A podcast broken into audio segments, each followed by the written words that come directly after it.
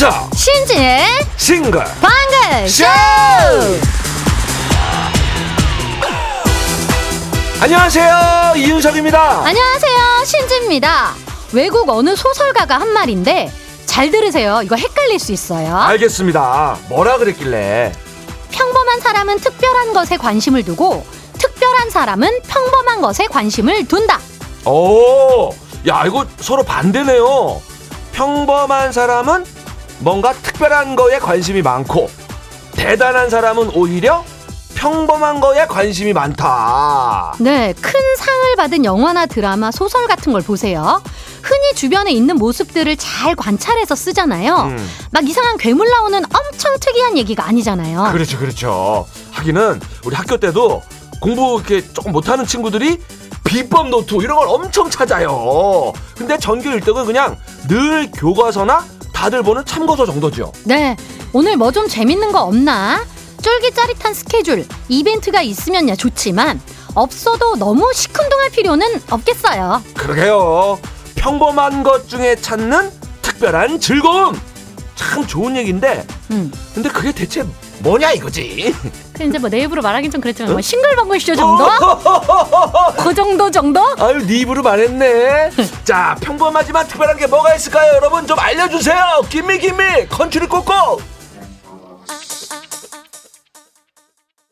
컨츄리 꼬꼬 김미 김미 들었습니다. 자, 평범함 속에서 뭔가 하나 딱이 자기만의 기쁨, 어떤 의미 이런 거를 찾아낼 줄 아는 거. 이게 진짜 특별한 능력인 것 같습니다. 그쵸. 진짜 예를 들어서 맨날 먹는 점심, 평범한 라면도 어느 날은 냉장고를 막 이렇게 쓱 뒤져가지고 음. 안 넣던 재료를 넣어보면서 재미를 만들 수도 있잖아요. 그렇죠. 그리고 다음 주말에 이제 설 연휴잖아요. 부모님이랑 어, 평소에 안 하던 동네 산책을 같이 한다든지 음. 고향집 다녀올 때 늘 그냥 바로 집으로 왔는데 이번에는 좀 남들처럼 음. 중간에 예쁜 카페를 좀 들러본다든지 그쵸. 세상 천지에 완전 특별한 게 어딨어요. 그럼. 그 평소랑 그냥 좀 살짝 다르면 그게 특별한 거지. 우리 좀만 궁리해볼까요? 예?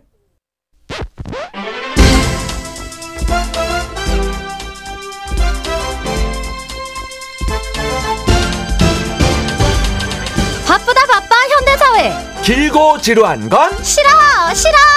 말도 짧게 노래도 짧게 일절만 하세요.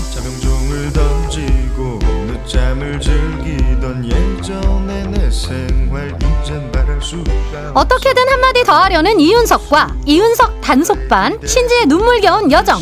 일절만 하세요. 오늘도 바로 시작합니다. 자, 첫 번째 곡. 내가 아는 한 가지 이건데요. 이덕진 씨가 언더그라운드 메탈 밴드에서 활동을 하다가 1992년에 발표한 솔로 데뷔 앨범 타이틀곡입니다. 이 곡으로 단숨에 스타덤에 올랐죠. 이덕진 씨 하면 잘생긴 외모와 장발을 빼놓을 수가 없는데요. 비슷한 시기에 데뷔한 신성우 씨와 테리우스 논쟁이 일어나기도 했대요. 아, 맞습니다. 생각이 나요. 이덕진파, 신성우파 나뉘어가지고 진짜 난리가 아니었습니다. 누가 더 낫다, 왕자다, 막 이러면서. 그 혹시나 해가지고 제가 물어보는 건데 옛날에 허리케인 블루 시절에 김진수파, 이윤석파 아니면 뭐 서경석파, 이윤석파 이런 거 없었어요? 아유 이덕진파 신성우파만큼 난리였죠. 근데 뭐 제가 이 객관적으로 보세요. 누가 이겼겠습니까? 우리 어머니도 그냥 늘 윤석이가 제일 낫다. 아이 김진수 파이다. 서경석 파이다. 막 이랬지. Next. 자 아, 벌써? 자 다음으로는 김지현 찬바람이 불면 들어보겠습니다. 자 1990년에 발표한 1집 타이틀곡이고 김성호의 회상으로 유명한 김성호 씨가 작사 작곡을 했네요. 음, 당시 인기 드라마 사랑이 꽃피는 나무 배경음악으로도 쓰였고요. 이수영, 조규찬, 김현정 씨가 리메이크하기도 했죠. 나는 찬바람이 불면은 그 찬바람 때문에 막 김장하다가 손이 부르튼 우리 어머니의 손등이 생각이 납니다. 음. 우리 신재 씨는 찬바람이 불면 뭐가 생각납니까? 난 꼬막! 넌 꼬막이냐? 꼬막은 찬바람 부는 일을 어디 제철이거든요. 아이 그건 그래. 꼬막 무침에 소주 한 잔. 좋다. 자 1절만 하세요. 술 예진이의 난입. 자 Next. 김정민의 슬픈 언약식 들어보시죠. 1995년에 발표한 2집 타이틀곡이고요. 무한지애와 함께 가수 김정민의 히트곡 투톱으로 꼽히는 효자곡입니다. 이제 눈물을 이 노래가 우리나라 성대모사계의 한 획을 그었다고 해도 과언이 아니죠. 예, 며칠 전에 너에게 난 나에게 넌 시간에 이승환 씨가 저보다 한참 형이라는 거를 듣고 놀란 분들이 많던데 여러분 그거 아세요? 김정민 씨도 나보다 4살 형이다. 진짜? 근데 이것도 김정민 형님이 과학의 동안인 겁니다. 제가 늙어 보이는 게 아니라 그분들이 지나치게 어려 보이는 거예요. 아니 솔직히 나 정도면 괜찮잖아요. 실물 신지 씨 솔직히 얘기해 보세요 진짜. 자 그럼 이덕진 내가 아는 한 가지 김지연 찬바람이 불면 김정민 슬픈 언약식 세곡 1절만 듣고 올게요. 야 찬바람 부네 진짜.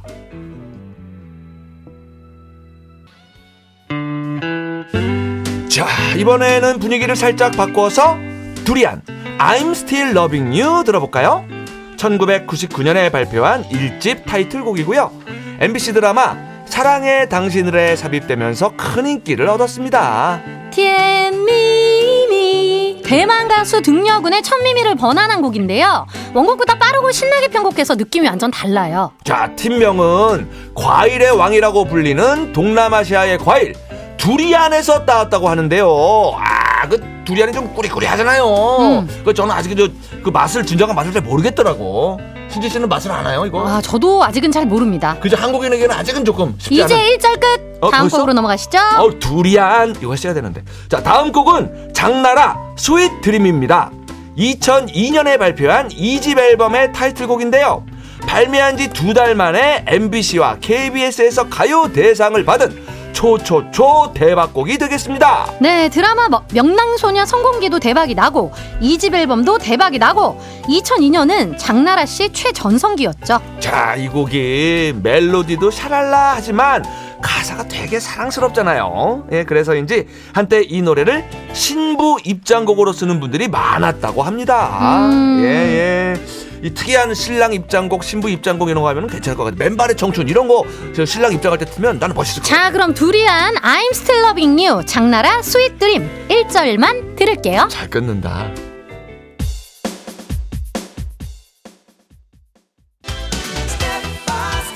여러분들께서는 지금 이윤석 신지가 진행하는 MBC 라디오의 간판 프로 싱글벙글 쇼를 듣고 계십니다. 저는 이재석입니다. 95.9 MBC 라디오. 늦었죠? 문자 못 보내도 매일 잘 듣고 있습니다. 빠바바 야 신봉 한번 믿어봐 선물 팍팍 쏘리라 어우. 여러분이 보내주신 문자 하나하나 천천히 읽어보고 소개해드릴게요. 늦지 않았어요. 청취자 귀한 줄 아는 싱글벙글쇼 문자 사연 하나 미니 사연 하나 허투루 여기지 않는다는 걸 믿습니까? 여러분이 보내주신 문자 하나하나 다 읽어보고 최대한 소개해드리고 선물까지 팡팡 쏩니다. 문자 번호 샵 8001번 짧은 건 50원 긴 건 100원 스마트 라디오 미니는 무료고요 홈페이지도 열려 있어요 자, 그럼 바로 사연 만나봅니다. 1월 29일 월요일에 나 뿅뿅이랑 사진 한번 찍고 싶어요. 이 주제로 문자 받아봤는데요. 9143님 소피 마르소랑 사진 찍고 싶어요 라붐 때부터 지금까지 45년째 팬이거든요 2013년인가 패션 브랜드 홍보차 내한했을 때 공항까지 나갔었는데 갑자기 배가 아파서 화장실 다녀온 사이에 나가버려서 못 본 게 평생 아니에요. 아, 왜또 그때 배가 아팠냐? 아유 눈치도 없지. 아이고, 배가. 정말. 아이, 아유, 정말. 저도 그, 그때 소피가 마르셨나? 아, 너- 넘어가자. 3062님, 저는 바오밤 나무랑 사진 한번 찍고 싶어요. 바오밤 나무 보러 아프리카로 신혼여행 가고 싶었는데, 의도치 않게 결혼이 점점 늦어져서 잊고 살았거든요. 근데 얼마 전에 태어난 김에 세계 일주에 바오밤 나무 나오는 거 봤는데, 심장이 벌렁벌렁 하더라고요. 저도 꼭 사진 찍을 거예요. 하셨어요. 아, 의도치 않게 결혼이 점점 늦어, 늦어지고 계시구나. 아, 이 바오밤 나무가 그 사진 잘 나오는 그 나무라 그러더라고요, 이게. 음. 그 뿌리가 하늘을 향해 있는 특이한 나무. 그치. 바오밥 나무. 자, 6646님. 20대 중반의 남편과 사진 한번 찍고 싶어요. 이때가 남편 리즈 시절이었거든요. 가죽 슈트 입은 장발의 20대 남편 사진을 봤는데 음. 어, 좀 많이 멋있더라고요. 근데 전 남편을 30대 중반에 만나서 너무 억울합니다.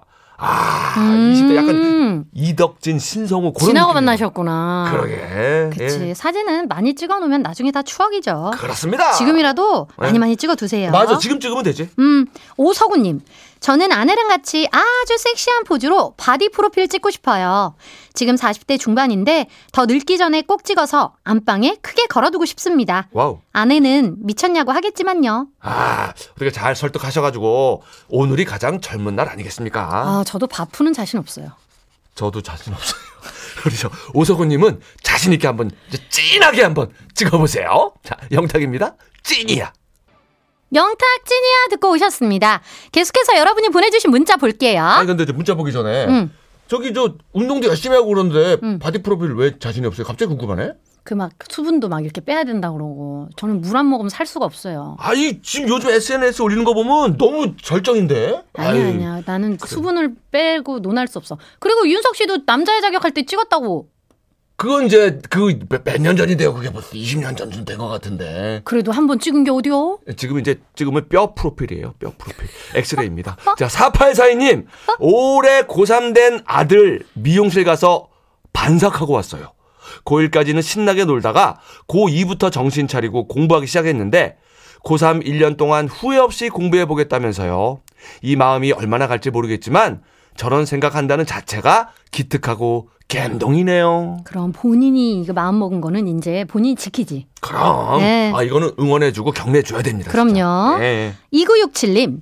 세상에 저 신발 산 지 한 달이 다 돼가는데 여태 바닥에 240mm라고 써 있는 노란색 스티커 붙이고 다녔어요. 응. 아까 점심 먹으러 가다가 동료가 알려줘서 후다닥 뗐는데 어찌나 민망하던지 그동안 사람들한테 내 발 사이즈 240mm라고 열심히 알리고 다녔네요.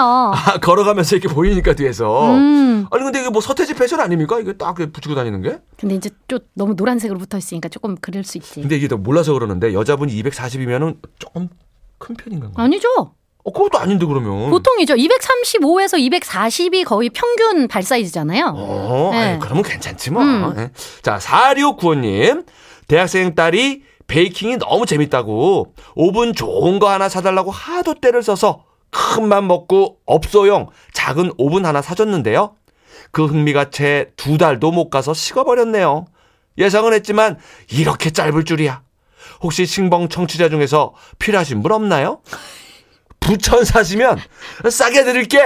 그래 이제 부천에 그 베이킹 필요하신 분들, 그 오븐 필요한 분들 계시면은 예, 예. 신봉으로 연락을 한번 주세요. 네, 신봉 통해서 거래하세요. 네. 7482님. 조카가 네일샵 열어서 가고 있어요. 환갑되도록 네일 아트 해본 적이 없는데 첫 번째로 조카에게 받게 돼서 너무 기대됩니다. 영주야, 돈 세다가 잠들어라 하셨어요. 와, 이거 너무 좋은 덕담이다. 음. 돈 세다가 잠들어라. 야, 그래요. 이게 대세가 돼가지고 이 네일샵이 큰 돈 벌기를 바랍니다. 저희도 응원할게요. 예, 자, 승북이도 응원합니다. 대세남 승국이 대세남 듣고 왔습니다. 계속해서 한 주 동안 온 문자 볼게요. 9845님. 얼마 전에 프로젝터 빔을 하나 구입했어요. 빔 프로젝터. 근데 이게 화질이 거의 뭐 구한말 수준으로 안 좋더라고요. 아무리 저렴한 걸로 샀다지만 이건 너무한 거 아니냐? 동네방네 욕을 했는데 알고 보니 렌즈에 붙어 있는 보호 필름을 안 떼고 쓰고 있던 거 있죠? 떼고 보니까 화질 세상 좋아요. 알지도 못하고 욕해서 죄송합니다 하셨는데 이럴 때 아, 있어요. 그 그죠? 새 거에 붙여놓은 그 필름을 안 떼셨구나. 이럴 때 있어. 내가 잘못해놓고 욕하지. 엄청 욕할 때가 어, 있어요. 확인도 안 해보고. 아, 저도 옛날에 그 저, 저 스마트폰 액, 액정 이렇게 붙이는 거 필름 있잖아요. 네. 어, 그거를 저 엉뚱한 거를 붙여놓고, 야, 이거 너무 이상하다 했더니 그 껍데기를 붙여놓고 속, 속을 버렸더라고요, 내가. 야, 그럴 수가 있습니다, 우리가. 예, 함부로 남욕하지 맙시다. 네, 일단 나를 먼저 돌아보고. 맞습니다. 예. 꼼꼼하게 다시 체크해보고. 예. 자, 오소연님. 우리 다섯 살 딸랑구 아파트 상가에 있는 발레 학원 다니기 시작했어요. 발레복 입은 모습이 마음에 드는지 자꾸 사진 찍어달라고 하는데 그때마다 배 집어넣으려고 숨 참고 어. 엄마 빨리 찍어 이러네요. 서연아 넌 똥배도 귀여워 하셨어요. 애기들은 이게 귀여운 건데 아니, 근데 다섯 살도 이런 말을 해요? 아이고, 진짜. 너무 귀엽다. 어, 그냥 찍어도 귀여운데. 애기들 발레복 입으면 너무 귀엽지. 예, 아, 가서 그냥 막 사진 막 찍고 싶네. 그러면 파파라치가 되려나? 자, 감미연입니다. 파파라치. 싱봉쇼 가족들의 사연 꼼꼼하게 짚어보는 시간. 늦지 않았어요. 함께 했고요.